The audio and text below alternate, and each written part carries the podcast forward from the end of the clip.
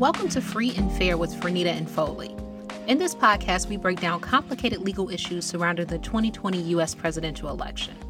I'm Franita Tolson, Vice Dean for Faculty and Academic Affairs at the University of Southern California Gould School of Law. And I'm Ned Foley, the Director of the Election Law Program at The Ohio State University Moritz College of Law. Before we begin, a quick note. You can find us on SoundCloud, Apple Podcasts, Google Podcasts, and Stitcher. Be sure to subscribe so you never miss an episode. Hey, Franita. Hi, how are you? I'm doing well. Good to see you. Good to see you too. You're doing okay? I'm hanging in there, you know. Um, a lot going on still. Uh, we are a couple months past the election, even though it doesn't really feel like it, right? We we still had quite a bit to talk about in terms of, um, you know, in terms of everything that happened this past election cycle, the events of January 6th, the um, the the counting of the electoral votes when Congress was finally able to do its job. But uh, you know, it, it's great to be able to turn to some new issues and sort of thinking about a, a path forward. And we spent a couple episodes doing that, trying to think about the status of our democracy. I'm really looking forward to this episode because uh, my sense is that you have some very specific ideas about how we can fix some of this. Um, and so, I, so I think it'll be a great episode for unpacking some of that. Well, I hope so. I do have an idea that I'd um, I'd love to share uh, and get your reaction to. Um, uh, I'm, I'm working on it in terms of research and writing, but I'd love your reaction at this point. And uh, it does flow out of uh, lessons to be learned, I think, from January 6th and last year, but it is an effort to, um, to look forward and to uh, solve problems. Um, and so maybe it makes sense to talk about the problem that I think is worth solving, the, the mm-hmm. issue that I think is urgent, that needs attention, and then see if we have a way to address it. Um, does that sound like a plan? Sounds like a plan.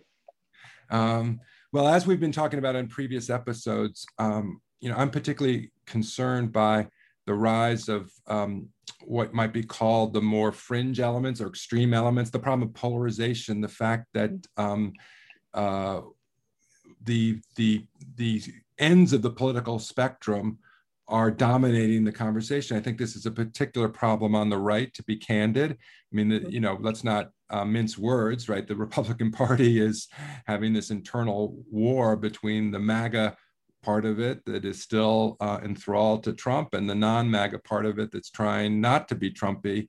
Um, and, uh, and so far, the MAGA side seems to have a lot of the energy.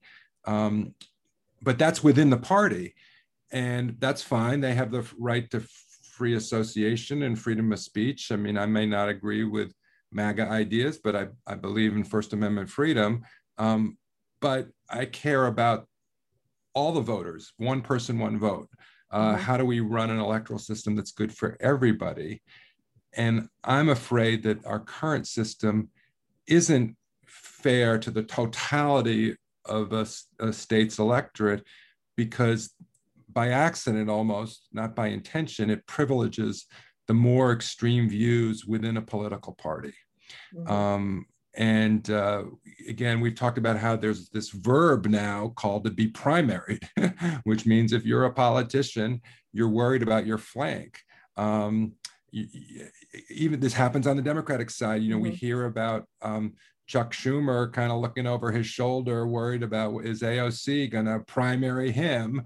um, you know, maybe not, but that threat is is there. So I think as we think again, if we're if we if we're fair to everybody, we have to think about this issue as not just a, an issue on the right side of the spectrum. There is a counter issue or, or version of it on the left side, but um, but given January sixth, and and given you know the kind of ugliness of American politics, the refusal to accept the results of elections, you know, I'm worried about the way in which the more extreme element of the Republican Party is dominating that part of the political spectrum. Yeah. Can I? So let me just really emphasize your point because uh, my sense is that we're starting to um, lose momentum a little bit. Uh, and this is what I worried about. We, we did an episode a, a while ago where I talked about um, the fact that we were able to select the president. And of course, this was before January 6th, this was before the big fallout. That people will just move forward, right? They will think that everything is fine and we will lose sight of the fact that we have all of these issues. Our conversation about polarization and your identification of the problem reminds me of the fact that this is not really new, right? We, my, my sense is that election law scholars uh, started to sort of recognize that this was an issue a while back. Um, not and not from a historical perspective necessarily, but just in terms of like more recent events. And I, am reminded of when the number three Republican in the House uh, got he lost his primary, and everybody was shocked. It was kind of like during the rise of like the Freedom Caucus, and you know, it, and and to me, just in retrospect, when I think back to that, I was like, that really was a moment where um, the writing was starting to appear on the wall, and we just weren't reading it yet. And but it really is one of the things that kind of led to January 6th, where you start to see um, the end of, I don't want to say the end, the decline of moderate Republicans.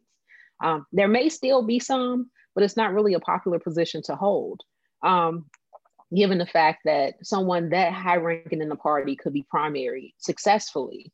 Um, and, and it, it really did, at least for me, uh, uh, foreshadow some of the events that we're currently living in with respect to our polarization and how the party has really shifted. And in fact, if you if you think about it, it happened really, really quickly, right? We're talking about one or two election cycles where the party went from um, sort of, you know, less moderate Republicans, more to the right, to like this lurch to extremism that really manifested on January 6th. So, um, in terms of your identification of the problem, um, it's huge, right? And it happened really, really quickly. Um, and so I do think that we have to, you know, we have to keep the momentum going in terms of thinking through these issues and keeping them on the radar because it's really, really important um, for the health of our democracy.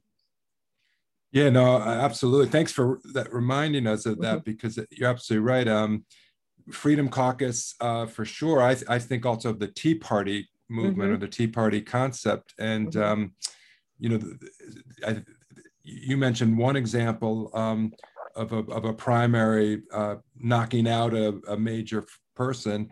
Um, another example, which has a different ending but illustrates the same sort of dynamic, is um, Lisa Murkowski's uh, right. U.S. Senate election mm-hmm. in Alaska. I think this was 2010, which was about when the Tea Party was kind of getting ener- energetic.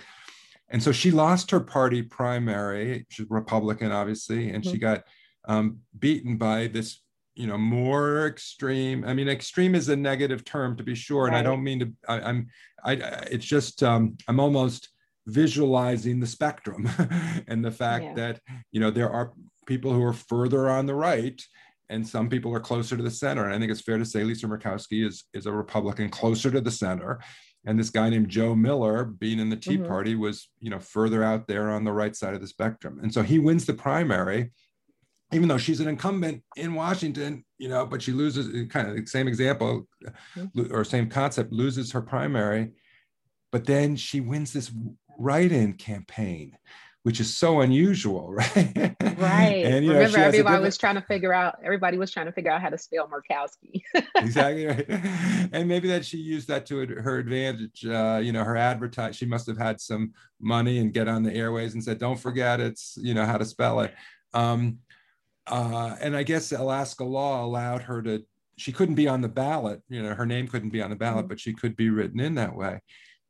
So what that shows me is that the the voters in the general election are not the same set of voters in the primary.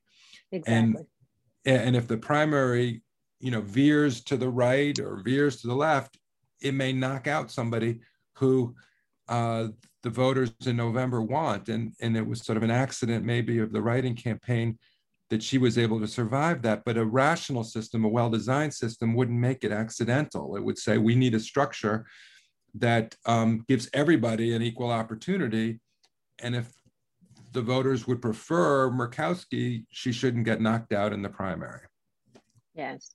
And and and I also want to point out uh, that it was Alaska, right? Alaska, Alaska permitted write-in candidates. So some states don't do that, right? So it is entirely possible that you can have a situation where Lisa Murkowski had she been running in a Senate race in a different state, gets knocked out in the primary, and that's kind of it, right? Like Um, and so, you know, it, it, that's that's another complication to this problem. The fact that state law also shapes the ability of a, vote of, of, a candidate who might be preferred by a majority of the voters. It might shape the ability of that candidate, uh, their ability to get on the ballot. Uh, it just so happens that Alaska permitted that that avenue for her, and she was able to use it successfully. Right, that right, and and your point about state law is um, leads to the notion of my proposal or my you know idea idea to uh, put out there, which is uh, you know in our we've talked in the past about how states do have the authority to write rules for elections, even for congressional elections, but the mm-hmm. Congress has power under the Constitution to step in and say, wait a second, we're going to revise the rules a little bit or set some parameters. And Congress, as, as you well know and have written about, has been hesitant, maybe overly hesitant sometimes about exercising that, uh, that power historically, um, because just as a matter of philosophy, states' rights, federalism, let the states run their shows kind of thing. Um, I think there's a way, you know, it's often impossible to have your cake and eat it too, but I actually really think there is a way to do that in this context. That is, if Congress just established a very simple rule, which I'll explain in a second, it would then lead, leave states the freedom to do a lot of different things that would comply with the federal rule. So states' rights, federalism, experimentation, laboratories of democracy at the state level, all that kind of stuff. And yet, Congress would protect the concept of majority choice, the fact that, that an election should ultimately be decided by majority of voters. So, how could that happen? I think Congress could just say it that simply, right? If you're running for the US Senate, uh, you must win a majority of votes to be a senator. Um, and I did a little bit of research, thanks to our friend and uh, uh, Charles Stewart at MIT, who's a political scientist who's written a book about the history of Senate elections. And it turns out Congress had a law like this back in the 19th century before the 17th Amendment allowed us as citizens to vote for senators. Our listeners may not remember that in the old days, state legislatures chose US senators. That was the original Constitution. It was all through the 19th century. It wasn't until the early 20th century in the progressive era that we changed, and now you and I get to vote for senator. Well, in the era of um, state legislative elections for US senators, there apparently developed this problem that sometimes there could be what are called plurality winners, meaning that somebody could be elected with less than a majority of votes. Now, back then it was a majority of votes in the legislature, but it was because of fracture, right? It was there were three candidates, they split three ways, and and so Congress stepped in in 1866, I believe, and said, if you're going to be a U.S. senator, you must win a majority of votes. Very, you know, not a 700-page law, you know, barely a one-page law. Um, I think Congress could do the same thing now and that would be kind of agenda forcing right? I mean again states most states don't do it that way. Like alaska has a version that does california has a version that does maine has a version. They do a little bit different things. We could talk about the difference but most states allow for what is technically called plurality winners you know meaning that as long as you get the most votes you don't need a majority. And that while it may not be you know intuitive the mathematics of that is what knocks out the possibility of a more uh, moderate candidate if the parties are them polarized right? If if the democrats go way left and the republicans go way right um, the plurality winner rule can kind of suppress competition th- three ways because why bother to enter the race as a moderate if if somebody else is going to get the plurality. Now, again, Lisa Murkowski could be successful, but not everybody can be. And you can end up with the more extreme candidate winning the primary and then winning the general election, even though voters in November as a whole, had they had an array of choices, their most favorite choice would have been the more moderate candidate. So, Ned, I have to say, I really love that idea.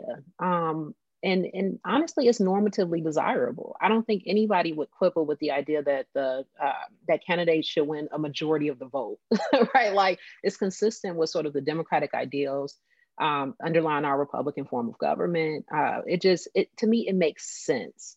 Um, but I, do you know offhand? And of course, the historian in me is like the 1866 law, right? Like wow.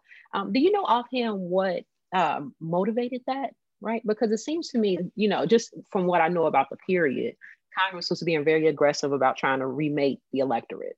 Um, but 1866 is really early, right? So 1866, they're still debating the 14th Amendment. 1866, they're still talking about the Civil Rights Act.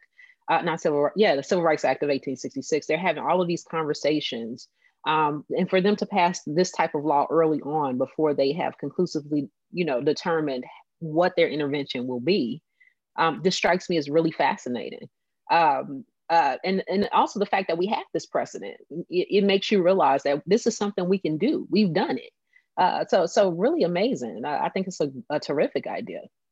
Well, well, thank you, and uh, appreciate that. Um, you maybe we should invite our. Um, I think we had Charles Stewart back on a very early uh, episode of our podcast yes. to talk about other things. Maybe we should invite him back. Um, candidly, I still need to do some more research. Um, mm-hmm. I could, you know, I, I did go back and reread the, the chapter of his book where he talks about it, but I didn't pick up all the details of the, um, you know, the back and forth that led to the law mm-hmm. at the time. I, I, I was confirming, you know, that yes, Congress can do this. Yes, Congress has done this. Um, mm-hmm. You know, I think we could speculate about the um, you know what the dynamics might have been post civil right. war during reconstruction where congress might wanted to, to assure that um, you know the, the winners were genuine majority winners and not just representing a faction of a party but um, so i don't i, I don't want to i don't want to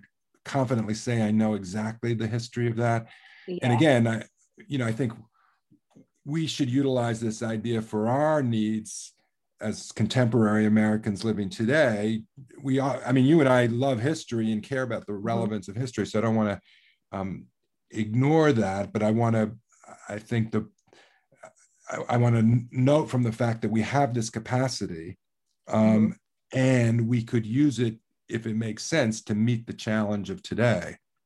Yeah. And, you know, it, it also goes back to my point about momentum right? So that law came about, as I mentioned, at a time where there was just this vast change in sort of congressional power and our system of elections, rebuilding the Southern political uh, system. Uh, just this vast change in our in our uh, in our constitutional system too, as well. 14th, 15th uh, amendments, 13th Amendment. Um, are we at a similar moment? Uh, there has been chatter, right, about the need for a third Reconstruction. Um, and so, if you think about some of the bills pending in Congress now, H.R. 1, which uh, would fundamentally remake our system of federal elections by requiring uh, automatic voter registration, independent commissions to draw congressional districts, uh, changes to our system of campaign finance, and so on. H.R. Uh, 4, the John Lewis Voting Rights Act bill, which will reauthorize the Voting Rights Act. Like, you have all of this legislation proposed that is more uh, expansive than probably since the 1960s, right? So if you think about your proposal, it does kind of fit with, uh, I think, the, the moment that we could be living in if we see it through, right? We could potentially be living in a moment where Congress can step in and remake the electorates. And if anything, the fact that we just lived through a presidential election where um, it was so controversial and so fraught, despite the fact that we had, you know, turnout north of 150 million people, uh, despite the fact that there was unprecedented um, attention paid to this election. You know, it's, it's pretty clear that there's a need for Congress to do something. And I think that this is an important piece of that. Um, and so, you know, one thing I want to invite you to do is, is think about your uh, proposal in this broader context of, you know, maybe this is part of the third Reconstruction. And this is why I was so fascinated with this 1866 law, because it came about at a time where there was massive change to the way Congress interacted with the states in this area. Um, and it seems to me that your proposal is a piece of the modern version of that. Wow, yeah, I hadn't thought about that, but that's really interesting. Um, I did think about the relationship of this idea to the big HR one bill that is pending in Congress and and the John Lewis bill. Um, and and what I would and the you know the need to revitalize the Voting Rights Act and what I was thinking, and I'd be curious your reaction to this is, um, you know, there's been a lot written recently about the filibuster and how the filibuster is an obstacle to a lot of the reforms in in HR one. Um, like automatic voter registration, uh, and then you, you, know unless you get 60 votes to break the filibuster, you have to get rid of the filibuster, and there just does not seem to be the appetite among all of the Democrats in the Senate to get rid of the filibuster. So people are are uh, talking about HR one as if it's not going to get adopted just because of the the filibuster. Um, and what I and interestingly enough, you know, HR one is this kind of huge bill of 700 some pages, and it's got a lot of stuff in it, and you know, a lot of the stuff I, you know that I really want, including ending gerrymandering, and we could the list is long. Um, yes.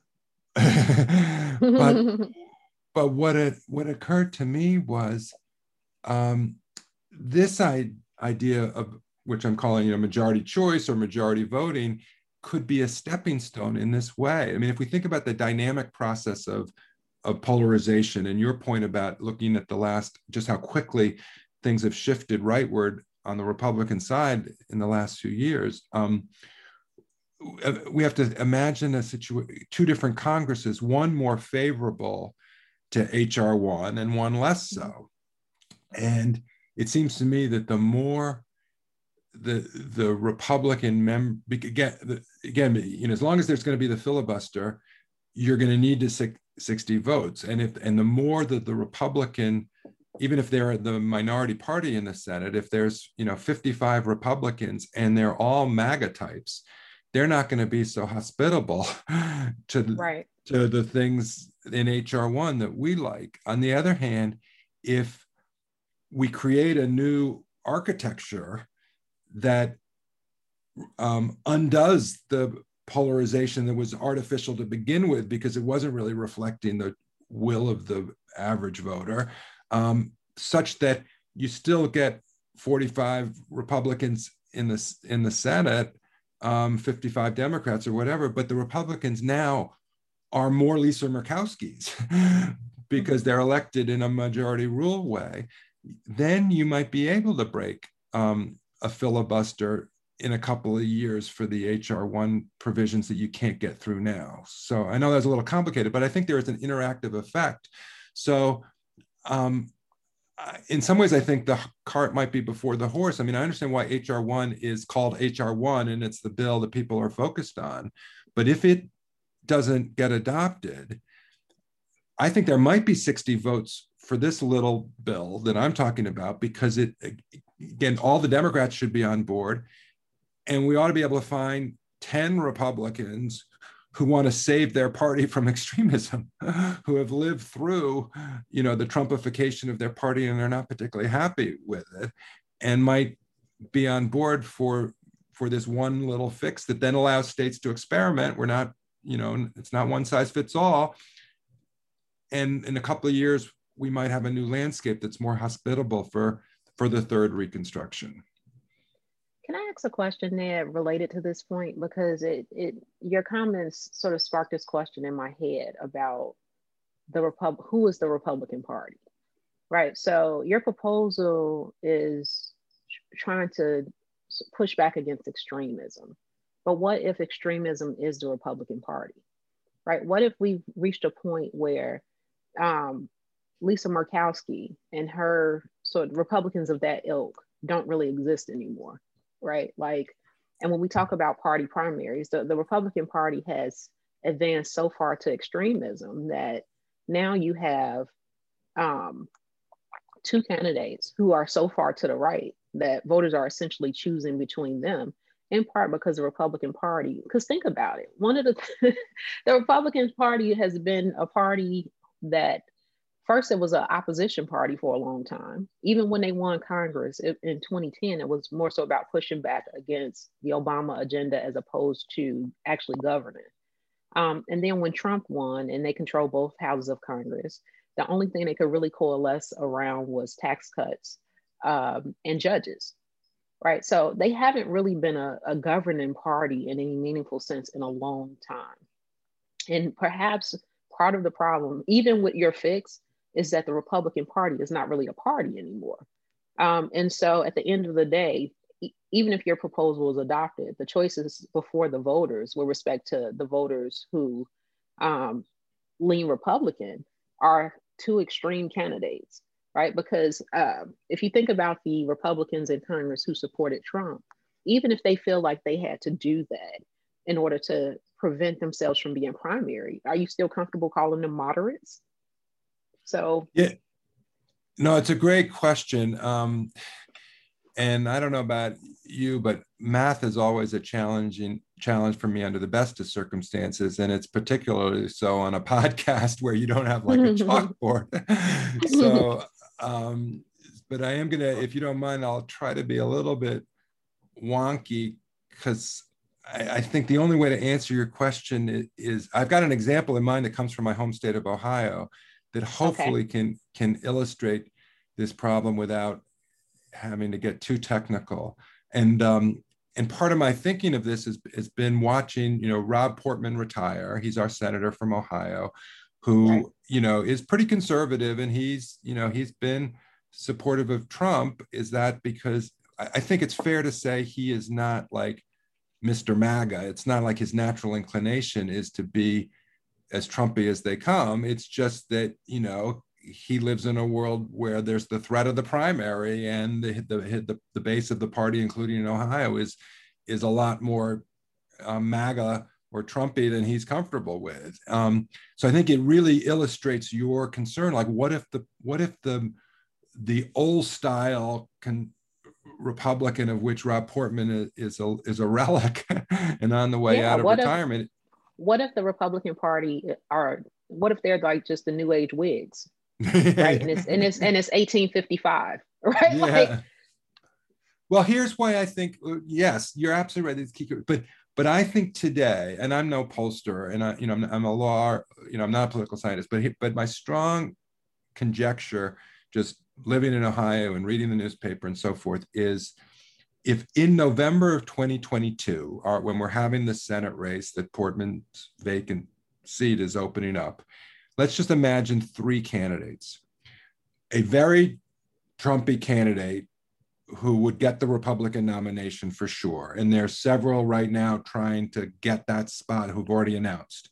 And they are wrapping themselves as much in Trump as possible. One's named Josh Mandel, and there are others we could talk about. Um, Jane Timken, who was the former chair of the Republican Party. I mean, they are clearly aligning themselves with Trump. But there is a wing of the Ohio Republican Party that's not just Portman, that is not particularly aligned with Trump. Now they're feeling pressure on their right, but Governor Mike DeWine has been attacked by Trump and been threatened by Trump at getting a primary because he was more moderate uh, during the COVID stuff and other reasons. So DeWine is not particularly Trumpy. Our current Secretary of State, Frank LaRose, um, who I think did an excellent job running the elections fairly as a Republican Secretary of State, um, and pushed back on Trump and his big lie and said, no, you're wrong, Mr. President, about voter fraud. He is clearly not in the Trump part of the wing of, of the party. Um, and he has thought about running for this Senate seat. So imagine, let's just, you know, to fix it name, imagine, you know, Jane Timken as the Trump candidate in November, Frank LaRose as the non-Trump Republican in November. And then somebody like, you know, it could be Joyce Beatty, it could be Tim Ryan, you know, there's somebody who's on the Democratic side. You know, given Ohio politics being leaning red, leaning conservative, if if there was an elect a majority rule electoral system that asked who do the majority of Ohio voters want between those three choices, the answer might be the more moderate Republican Frank LaRose, even though he couldn't win his own party's primary. Um, and right, because again, it depends how you how you think about majority voting, but one concept of majority rule or majority voting is in a three-way race is to compare each candidate against each other. And there are forms of you know ranked choice voting. You can use that kind of ballot that they have in maine or alaska and you could ask yourselves all right voters in november how do you compare your trump candidate josh mandel to your moderate republican frank larose well every democrat who doesn't like either one of them because they prefer the democrat if given that ranked choice ballot will say well if we have to have a republican we'd rather have the moderate than the extreme one. And every Republican, even if they would prefer the more extreme Republican, would say, well, you know, as between these three options, of course we prefer, prefer LaRose to a Democrat, even if he's only Republican light or RINO, he's at least better than a Democrat. Mm-hmm. So, you know, if that's the way the general election voters as a whole are thinking about it, you're your Rob Portman types that look like they're going to the way of the Whigs and can't hold on because they're they've they've lost all their strength within their own party, they still may represent the center of gravity of the general electorate, but the voting system isn't capturing that. And so, yes, they may have to be a new party or you know again I, I, I agree with you. I don't know what the future of the republican party is. It may need to split in two between the maga party and the non-maga party and the maga party may be larger. But if the electorate system would allow the non-maga centrist party to prevail because it's more where the average voter is why would that be a bad thing no i don't i don't think it's a bad thing at all i'm just saying be prepared for the possibility that um, even in the general election, voters might prefer a Josh Mandel to a, a Frank LaRose, right? Like because of what a Republican Party is at this point, right? Like the the party itself might just be extreme, right? As opposed to, and the majority of the party, including the, the voters participating in the uh, general election, might actually prefer Trump-like candidates, right? That's a, and that's, with that being said, um, I think your proposal is still a great one because I do think in the majority of situations, most voters will prefer the moderate candidate. But I do think there is some subset of situations in which, um, surprisingly, uh, the Trumpian candidate might still win the election, even at the, the general election stage, um, because that's just where the party is. Um, and like you said, Republicans, you know, they even if they are not necessarily all in for Trump, he still enjoys overwhelming support in the party. And I, yes. I don't I don't think that that overwhelming support is just from people who are you know who endorse every piece of Trump's you know agenda or you know support everything that he does, but they do support him. Um, and so they may su- also support candidates like him, um, even if they have the choice of, of, of voting for a moderate. And so I just think to some extent that's just a reflection of possibly where the party is as a whole. But I have a related question about your proposal. Um, so, runoff elections, right? So, to what extent would you know if you if Congress adopts this majority vote rule, um, would this incentivize states to adopt runoffs that could potentially be voter suppressive? right? So not instant runoffs, but just in the sense of having a runoff election later in order to comply with this requirement that Congress has now imposed.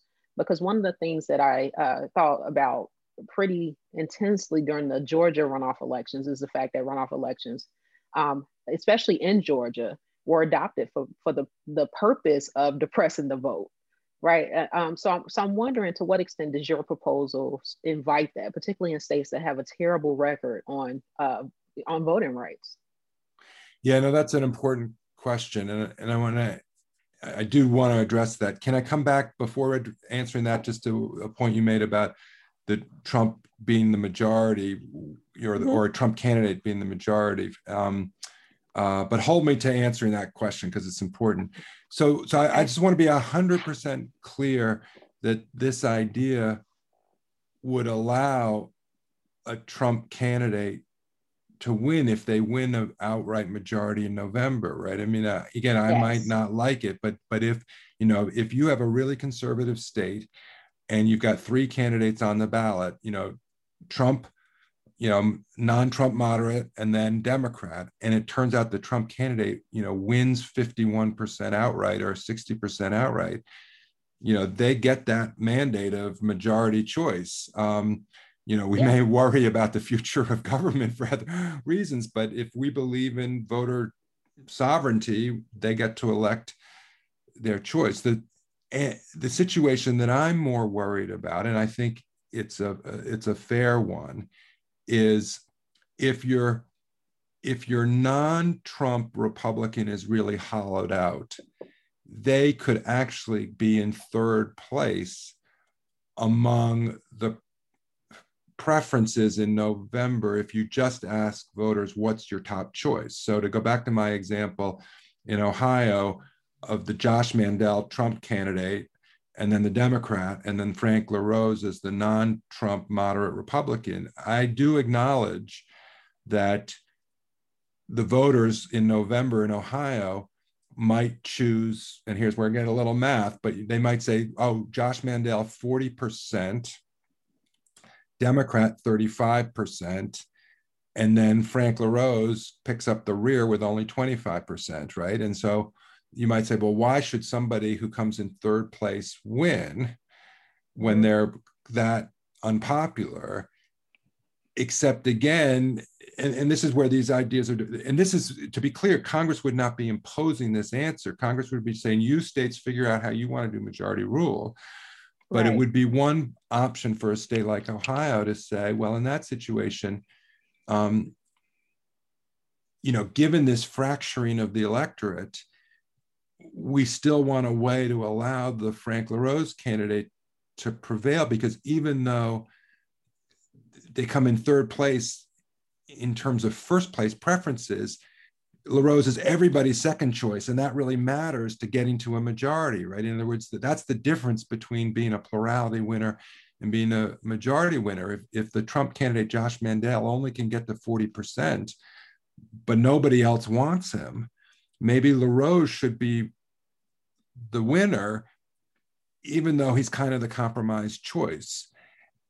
And, and, the, and the concept of federalism and state experimentation would be all right, we're Congress, we're not going to tell you how to do this. We just want winners who represent a majority determined somehow, but we don't want you to send the candidates to Congress who only get the support of 40% or right. Um, now to your point about runoffs, which is crucial. Can I respond could, really quickly to your? Oh yeah, yeah, yeah. Your, oh, of course, yeah.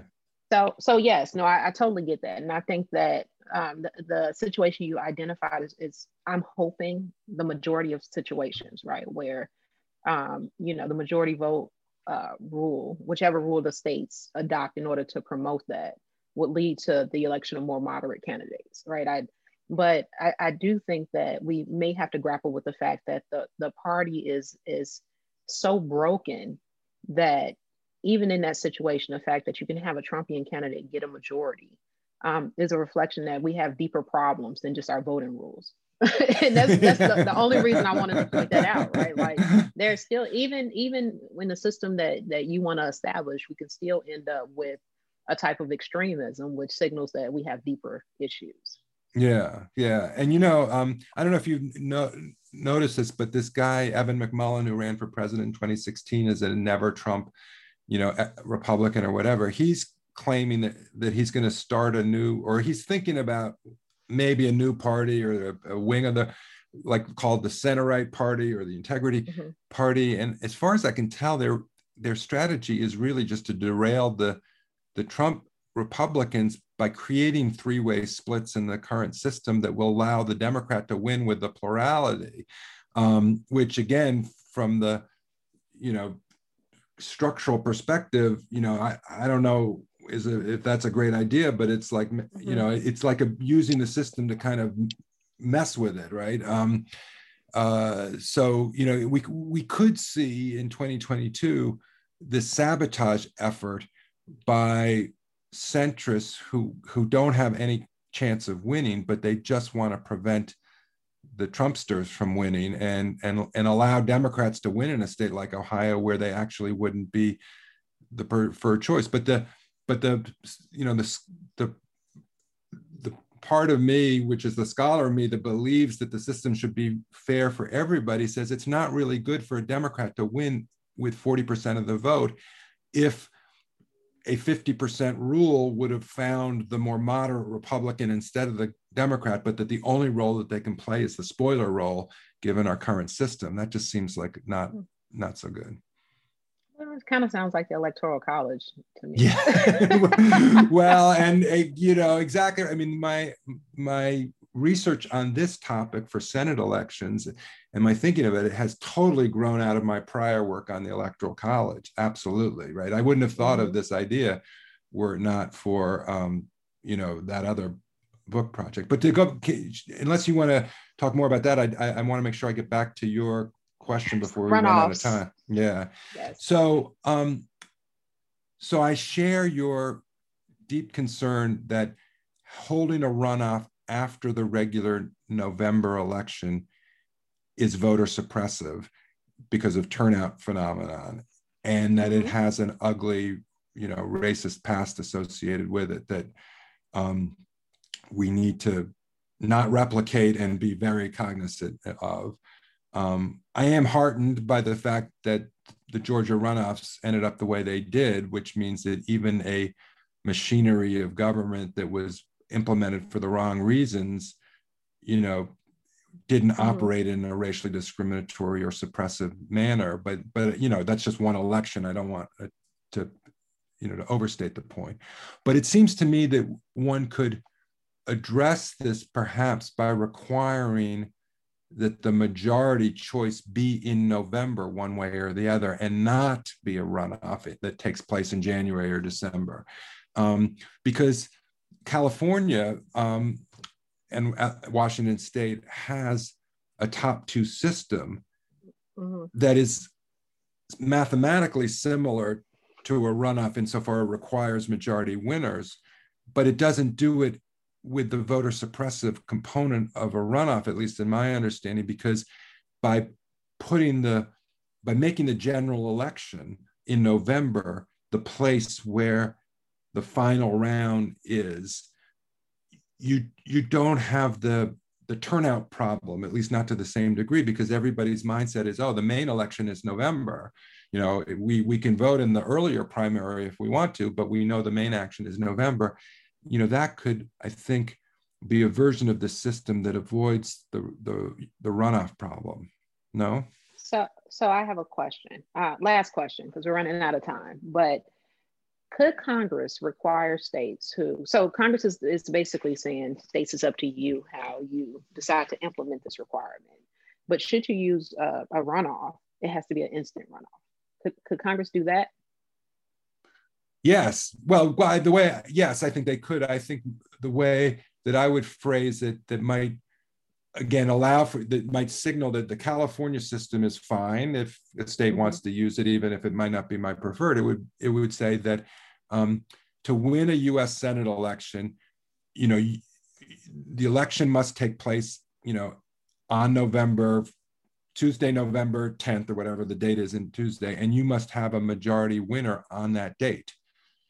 And you can have that majority winner by instant runoff on that date, or you can have majority winner by a California system on that date but you just can't have a plurality election on that date and have a runoff in December or January. I think that would would work. Okay, so when you draft this bill for Congress, re- remember this conversation. yeah, good point. Yeah, well, that's why I was, um, you know, really glad to to float, you know, to float the idea here. Um, you know, this this, you know, I haven't this you know, I've discussed this, you know, one-on-one in private with some people, you know, including you before this podcast, but this is, you know, my first public discussion of the idea. So um, I'm happy to be able to do it in our forum because I love having the chance to interact with you on these sorts of things. So. Yeah, great conversation, great ideas. Um, I can't wait to hear more about it. And um, when you write it up, you know, we'll we'll flag it for our listeners, and, and we'll go from there. All right. Thank you. Thanks for uh, you know for this conversation, and I look forward to our next one. Same. Take care, Ned. You too. Bye bye.